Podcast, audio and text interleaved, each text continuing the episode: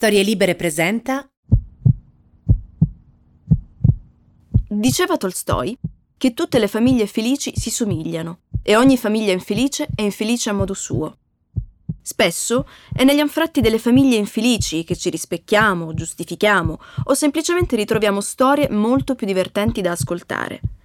Però a volte arriva una famiglia felice capace di sparigliare le carte e portarci una delle storie più memorabili mai scritte. Oggi proviamo a raccontare la storia di quella famiglia, formata da una delle coppie più misteriose e rivoluzionarie mai esistite, Maria e Giuseppe.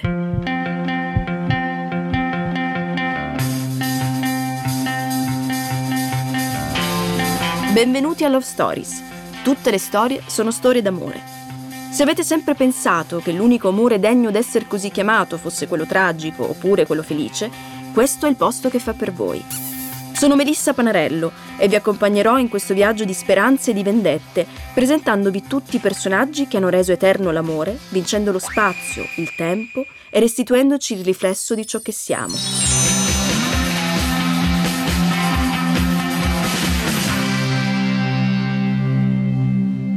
Maria e Giuseppe sono da più di duemila anni il padre e la madre più famosi del mondo. Riconosciuti da sempre come membri della Sacra Famiglia, completata da Gesù, nato da Maria e allevato anche grazie all'aiuto di Giuseppe, ma figlio di Dio, poco si sa del loro rapporto d'amore, misteriosissimo, nonostante, o forse proprio a causa, dei due millenni che ci separano dalle loro vicende.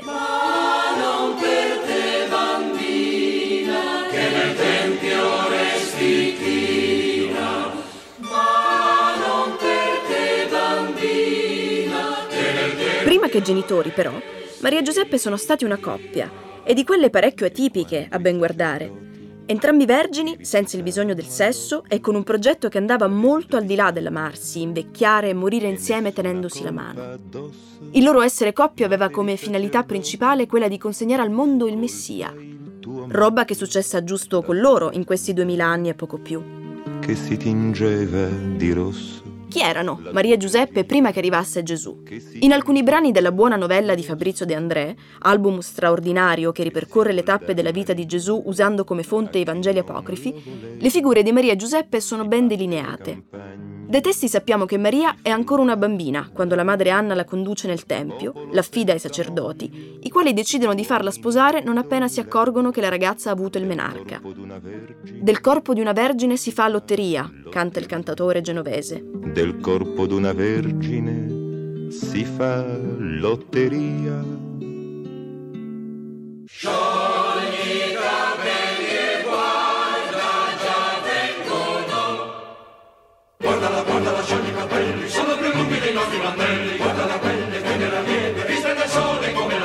Abbiamo una vaga descrizione fisica di lei dagli uomini che arrivano da tutte le parti del paese per ottenere la sua mano.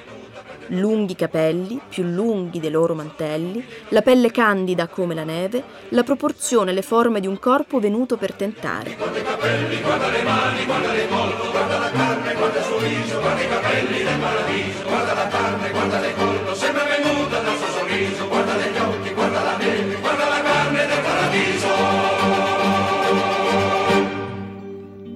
Fosti tu, Giuseppe, un reduce del passato. E fra questi uomini che si trova Giuseppe, che si vede assegnato da un destino sgarbato una figlia di più, una bimba su cui non aveva intenzione. Alla fine della canzone i due si allontanano, lui stanco d'essere stanco, la bambina per mano, la tristezza di fianco. Una bimba su cui non avevi intenzione. Non ci è chiaro quanti anni avesse Maria quando tutto questo accadeva, ma su di lei siamo circondati da un'impressionante dovizia di informazioni e ci sono ben due date possibili di compleanno. Il classico 8 di settembre, riconosciuto dalla Chiesa, e la new entry 5 di agosto, sostenuta dai sei veggenti di Meggiugori che dicono di vedere la Beata Vergine Maria dal lontano 1981. Pare che sia stata Maria stessa a dire loro il 5 agosto del 1984 è stato il duemillesimo compleanno della mamma celeste. Certo, la notizia non è stata proprio presa benissimo, perché insomma è un po' un guaio, bisognerebbe, se si prende per vera, spostare anche l'Immacolata Concezione dall'8 dicembre al 5 novembre, ma questa è un'altra storia. È di certo una bella coincidenza che la Vergine sia toccato nascere sotto la costellazione della Vergine, che, se teniamo per buona la tradizione che vuole che la sua nascita sia avvenuta l'8 settembre, è il segno zodiacale dei nati del giorno. Non solo una coincidenza, ma un dato abbastanza verosimile. La Vergine, segno che contiene e protegge, proprio come il ventre di Maria fatto con il figlio degli uomini. Le donne del segno sono altresì forti, capaci di portare sulle spalle grosse responsabilità senza essere scalfite dalla fatica.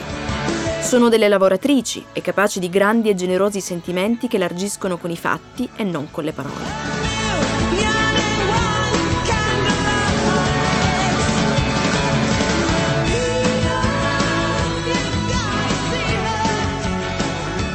Se per Maria teniamo un canonico 8 di settembre, per Giuseppe è davvero impossibile risalire a una data plausibile. L'unica data da calendario che lo riguarda è il classico San Giuseppe, che si festeggia il 19 di marzo, ma non ha nessun fondamento e i testi biblici sono reticenti su di lui. Danno scarse informazioni, peraltro piene di lacune. I Vangeli di Marco e Giovanni non ritengono nemmeno importante dirci il suo nome, lo chiamano il falegname, mentre Matteo e Luca forniscono qualche particolare in più. È nei Vangeli apocrifi e soprattutto nel proto-Vangelo di Giacomo che fioccano informazioni su di lui. Non si sa quando nasce, non si sa quando muore. In alcuni testi è vecchissimo, secondo altre letture è invece giovanissimo, per qualcuno è morto addirittura a 111 anni, ma già ai primi miracoli del figlio, come per le nozze di Cana, non è presente. Se pensiamo all'iconografia tradizionale, alle statue nelle chiese pronte per accogliere l'accensione di ceri ormai elettrici o ai quadri nei musei, Giuseppe quasi sempre ci appare ritratto come un uomo anziano, spesso canuto, con un'aria buona e affaticata, ma tutto questo non è supportato da alcun dato storico. Plausibilmente, è più semplice immaginarsi un uomo molto molto più grande al fianco di una sposa bambina. Anzi, in questo modo è più semplice per noi pensare che possa farsi custode della verginità di lei.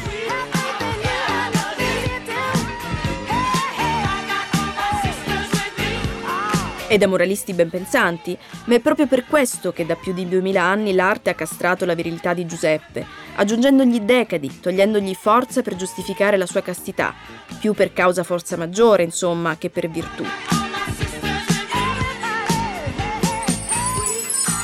Se teniamo per buone queste informazioni, Giuseppe ha tutta l'aria di essere un capricorno, segno dominato da Saturno, pianeta che nella sua simbologia ha la vecchiaia e la sterilità, rifacendosi al mito di Cronos, che tagliò i testicoli al padre Urano gettandoli in mare.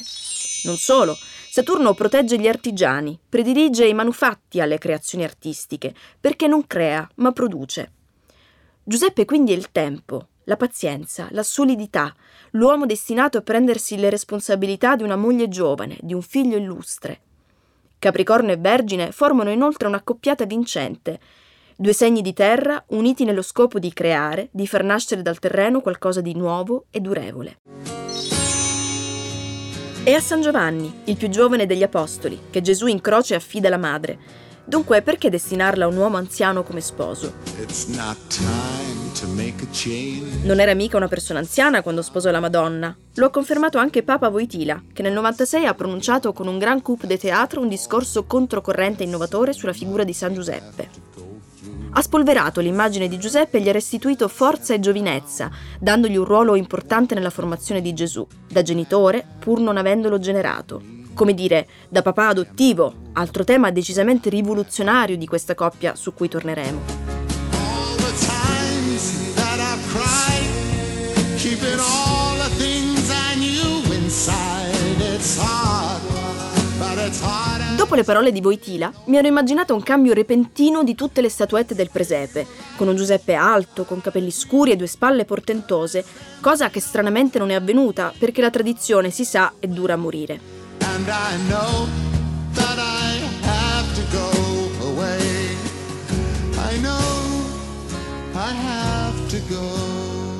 Altro dubbio amletico. Ma era vedovo o no Giuseppe prima di sposare Maria? Nei Vangeli apocrifi si parla spesso dei fratelli e sorelle di Gesù, avuti dal primo ipotetico matrimonio di Giuseppe, ma è solo una supposizione. Per molti teologi e santi, Giuseppe non era sposato prima di Maria, e dunque si potrebbe immaginare che quei fratelli e sorelle altro non siano che una nidiata di cugini a profusione. Avanti, chi tocca in te adesso? Vattene via tu! Ora, ehm, Vincent, Tessa, Valerie, Janine, Marta, Andrew, Thomas, Walter, Pat, Linda, Michael, Evadri, Alice, Dominique, Sasha, per voi è ora di dormire. No, niente discussioni. Laura, Alfred... Certo è che, vedovo o non vedovo, Giuseppe è un fidanzato messo decisamente a dura prova. Parte per lavoro, torna e si trova la promessa sposa incinta di tre mesi. Matteo, primo evangelista, racconta di come Giuseppe vorrebbe uscire rispettosamente da una storia più grande di lui, non vuole ripudiarla, ma come si dice è pronto a gettare la spugna, perché davvero questa faccenda è impossibile da comprendere e accettare. A questo punto della storia di Maria Giuseppe mi viene in mente una lezione sull'Europa molto bella di Javier Cercas, che ho ascoltato qualche tempo fa. Sercas cita il pensiero di George Steiner per definire la cultura occidentale come un incrocio di cose tra di loro insanabilmente contraddittorie. Da una parte c'è Atene e dall'altra Gerusalemme, quindi la ragione contro la rivelazione. L'Europa stessa è il deposito di un'eredità doppia, contraddittoria e inseparabile, l'eredità appunto di Socrate e di Gesù Cristo. Le religioni rivelate si fondano, lo dice il termine stesso, sulle rivelazioni divine. Maria e Giuseppe sono in questo forse il primo esempio di coppia tenuta insieme dalle rivelazioni divine.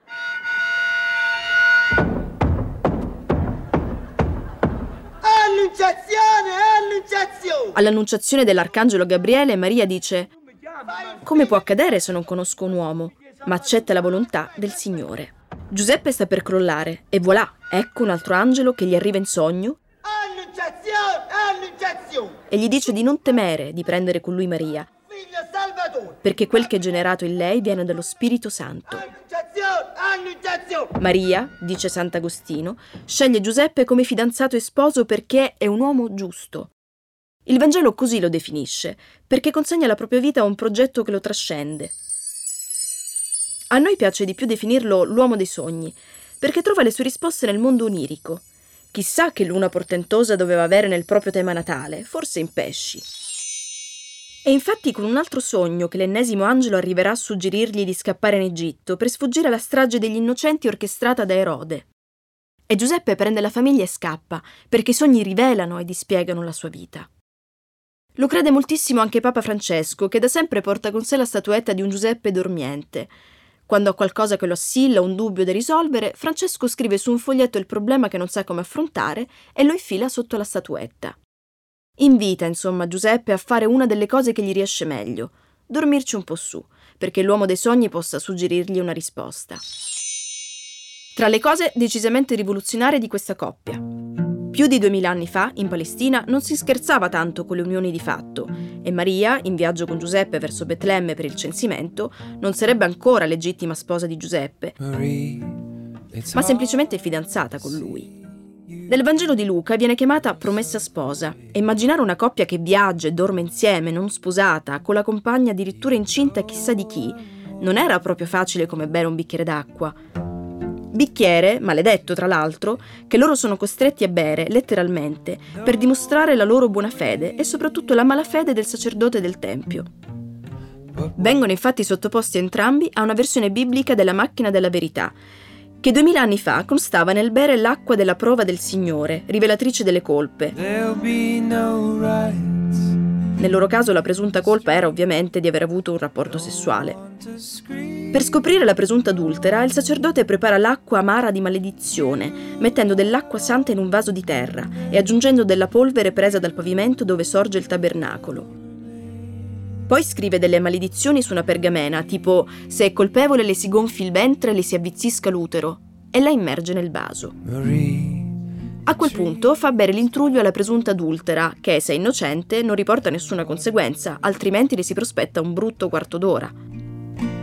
A questa prova, per sicurezza, vengono sottoposti entrambi, Maria e Giuseppe, ed entrambi risultano puri. Sono una coppia pazzesca, Maria e Giuseppe. Sono così fuori dagli schemi da essere considerati da molti anche il primo esempio di famiglia nata con quella che oggi definiamo la gestazione per altri. È curioso, dicono, che proprio il modello di famiglia sostenuta dal mondo cattolico arrivi dalla coppia meno convenzionale e tradizionale che ci sia.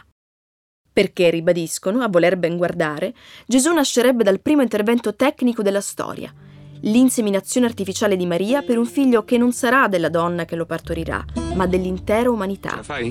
Meglio se ci fermiamo qui. Eppure, in Io sono con te, un bellissimo film del 2010 di Guido Chiesa, Maria è una madre esemplare, un'educatrice adolescente, pure vibrante di forza, Maria, per amor del cielo, ma che stai dicendo? che ama suo figlio e lo d'aiuto. protegge perché è nato dalla sua stessa carne. Era questo che avevi in mente da sempre, restare solo. E Giuseppe rinuncia alla paternità di sangue, ma lo trova nello spirito, diventando padre putativo di Gesù.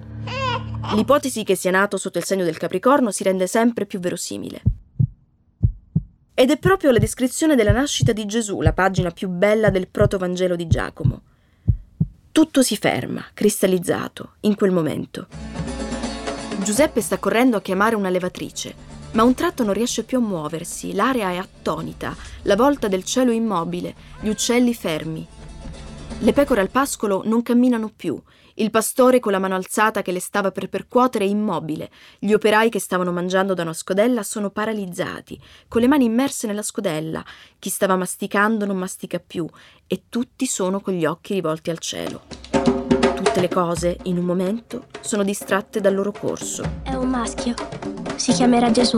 E a proposito di immagini, come quella appena citata del protovangelo in cui Giuseppe va a cercare la levatrice e il tutto il tempo si ferma, abbiamo qui un grande esperto di immagini, eh, designer, autore di Cromorama, uscito per Enaudi Stile Libero, Riccardo Falcinelli. Buonasera Riccardo. Buonasera.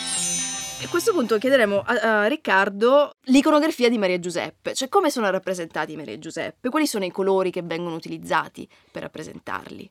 Allora, intanto l'iconografia, cioè il modo con cui ci appaiono come li conosciamo oggi, ossia quelli che poi vediamo dentro al presepe, è un'invenzione relativamente recente, è qualche cosa che prende piede e che assume le caratteristiche che conosciamo nel Rinascimento.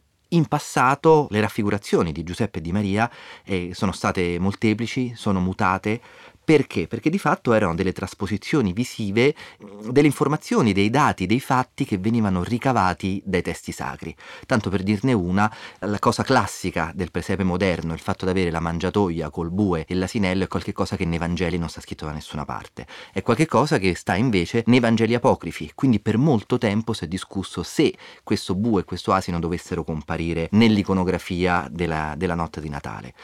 Quello che caratterizza l'immagine moderna è che tra Maria e Giuseppe c'è una grande differenza d'età. Se noi guardiamo i dipinti del Rinascimento, soprattutto se guardiamo uno famosissimo di, mh, di Caravaggio, in cui li vediamo vicini, la Madonna è Maria, è una ragazza che potrebbe avere 20 anni. Giuseppe è un signore sui 60.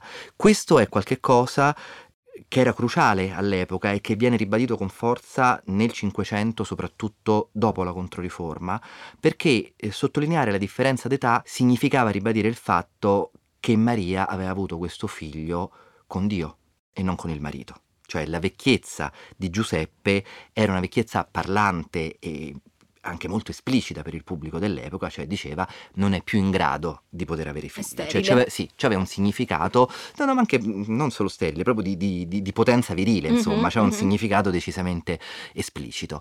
Questa è l'immagine che noi abbiamo di loro due insieme. E solitamente, appunto dal Rinascimento in poi, Giuseppe è vestito di colori eh, terrosi, marrone, rosso, ocra, eh, cioè i colori della natura. La Madonna invece spicca perché ha un colore, diciamo così, straordinario, quasi un effetto speciale. La Madonna ha un manto azzurro, quello che noi conosciamo oggi. Perché? Perché in quegli anni i committenti della pittura, soprattutto quelli più facoltosi, quelli più ricchi, pretendevano che le figure teologicamente più importanti fossero dipinte con i colori più costosi. Cioè all'epoca i colori non erano colori chimici come quelli che compriamo oggi alle belle arti, ma erano sostanze naturali, c'erano colori che costavano più di altri.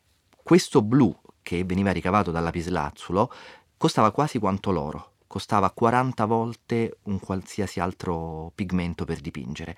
Ecco, per il pubblico dell'epoca vedere questo- questi dipinti dove tutto era dei colori della natura, verde, marrone, rosso, e in cui Giuseppe si camuffava col fondale, trovarsi poi di fronte a questa Madonna invece azzurra che spiccava, non era soltanto un contrasto, come diremmo oggi, cromatico, percettivo, ma era qualcosa di più, era anche un contrasto di tipo economico, cioè la Madonna appariva al pubblico dell'epoca come una, una superficie, una figura vestita di qualche cosa di straordinariamente eh, meraviglioso e, e costoso. Quindi più preziosa. più preziosa. Perché? Perché di fatto la raffigurazione della Madonna è duplice. Noi abbiamo da una parte, e questo parlo in tutti i secoli della cristianità, una Maria, eh, madre di Gesù, umana, cioè una donna che ha appena avuto un bambino, speciale ma è comunque una mamma. E poi ne abbiamo invece una Maria metaforica, allegorica, cioè una Maria che rappresenta la Chiesa. Queste due immagini le troviamo in tutte le epoche, a seconda del tipo di quadro, del tipo di committenza, del tipo di significato. Cioè alle volte noi possiamo avere questa Madonna eh, che rappresenta la Chiesa dove i fedeli che gli sono intorno, addirittura contenuti dentro al suo mantello, questa si chiama la Madonna della Misericordia, una delle più famose l'ha dipinta Piero della Francesca, il dipinto sta a Borgo San Sepolcro. Ecco, questa è una Madonna allegorica, architettonica. E poi abbiamo invece la Madonna Mamma. Ecco, a seconda del tipo di iconografia che prende il sopravvento cambiano anche i colori che la caratterizzano. Abbiamo parlato di questo blu, però prima del Rinascimento, per esempio, il colore che la Madonna indossa più di frequente è il nero. Pensiamo ai, mm, ai dipinti di Duccio da Buoninsegna, per esempio. E perché? Perché in quel caso Maria è vestita a lutto. Tiene il bambino in braccio, appena nato, però è come se attraverso l'abito già prefigurasse il fatto che questo bambino, 33 anni dopo, morirà.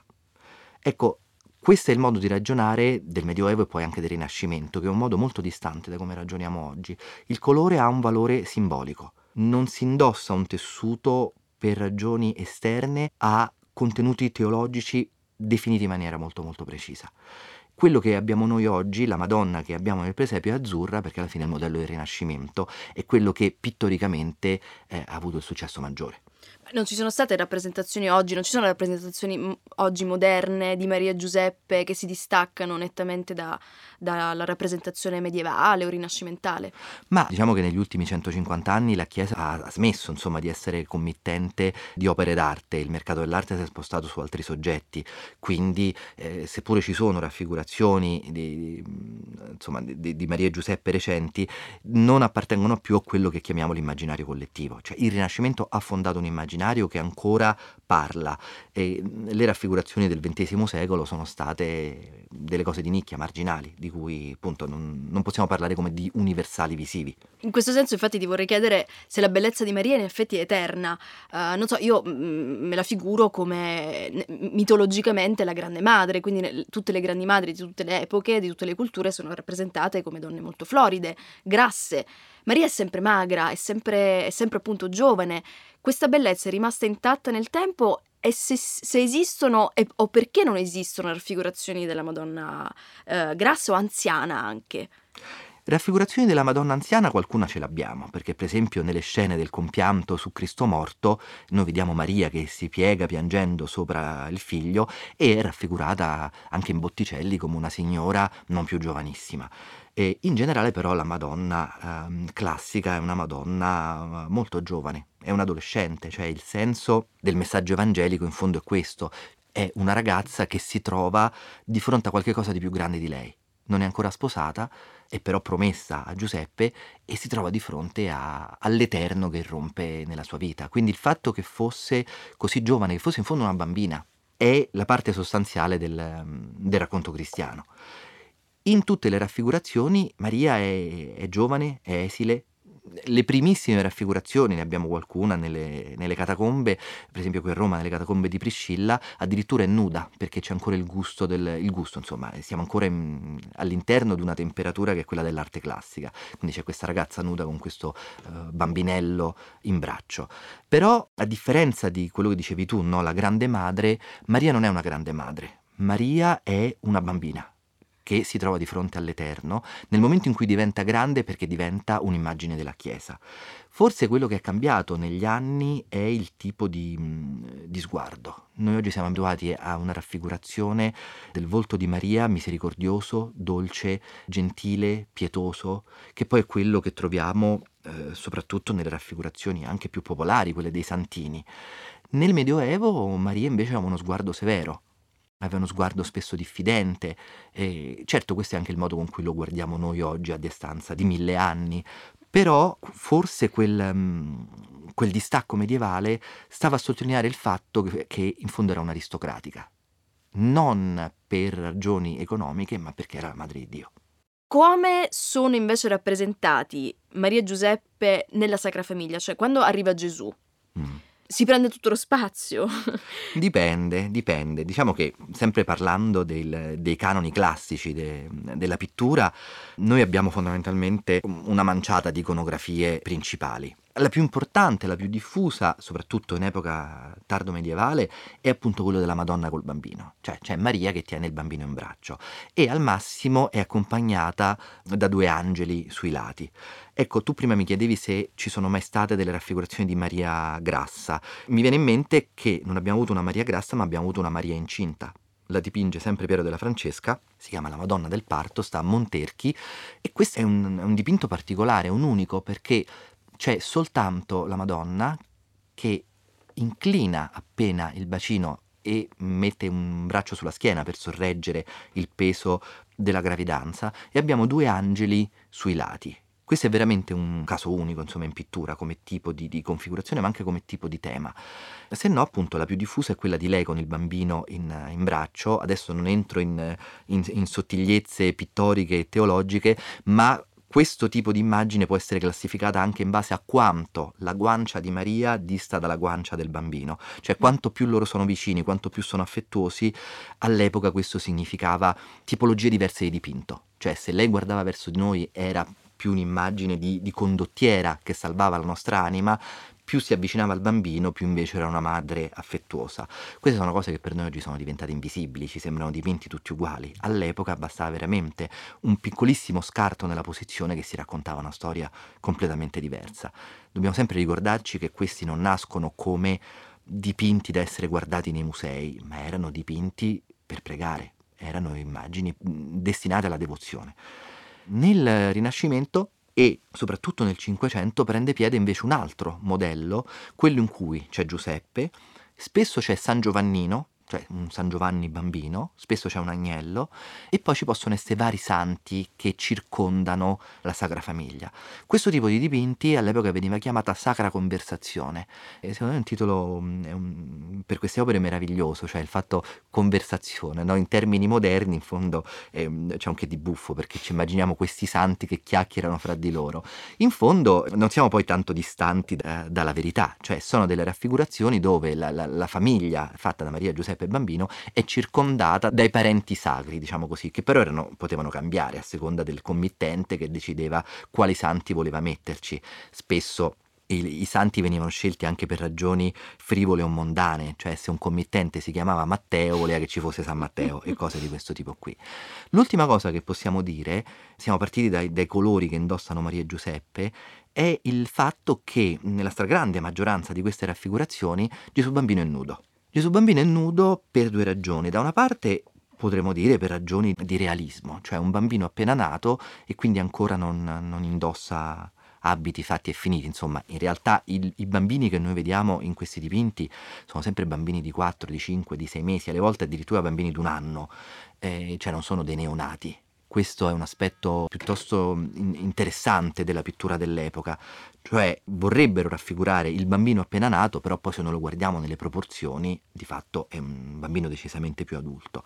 Un'ipotesi affascinante che è stata avanzata da alcuni storici dell'arte è il fatto che la nudità di Gesù bambino serva a ribadirne la natura contemporaneamente divina e carnale, fisica. Perché questo? Perché chiaramente tra le dispute teologiche che hanno infiammato i- insomma, la cristianità c'è stata quella se eh, la natura di Gesù fosse esclusivamente fisica, esclusivamente spirituale, tutte e due le cose insieme e questo chiaramente ha portato a eh, movimenti eretici, scomuniche, insomma è stata una, una storia, roghi, insomma è stata una storia decisamente combattuta.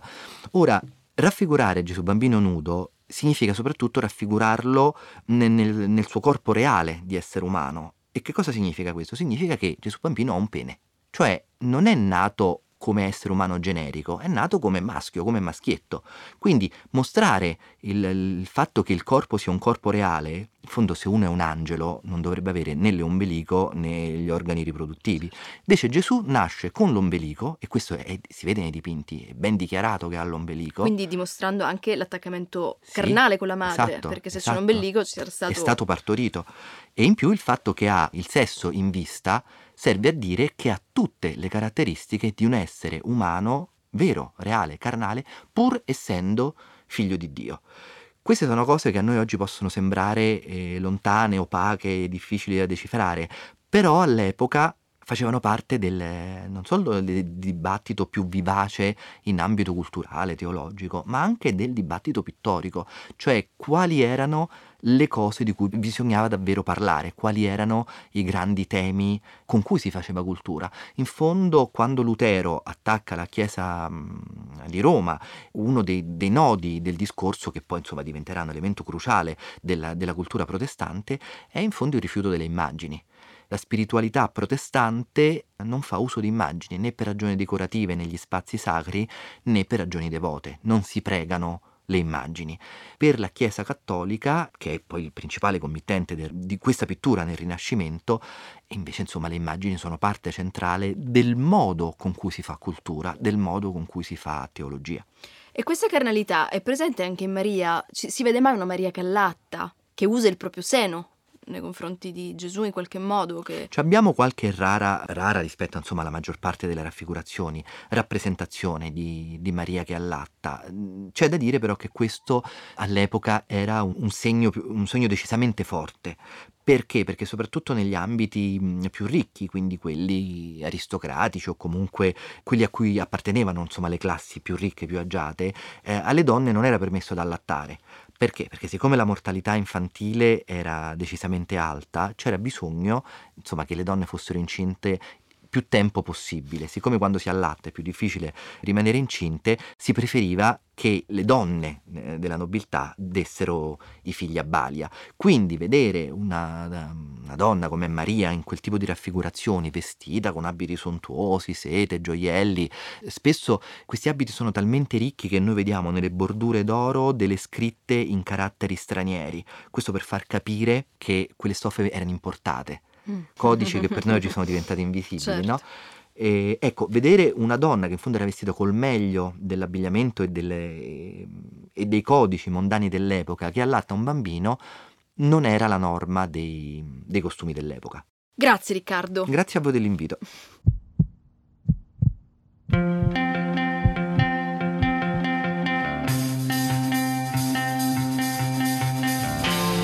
Questa è Love Stories e quella che avete sentito è la puntata su Maria e Giuseppe scritta da me e da Chiara Tagliaferri.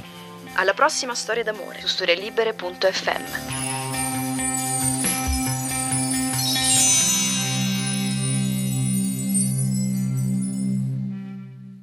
Una produzione storielibere.fm di Gianandrea Cerone e Rossana De Michele. Coordinamento editoriale Guido Guenci. Post produzione audio era zero.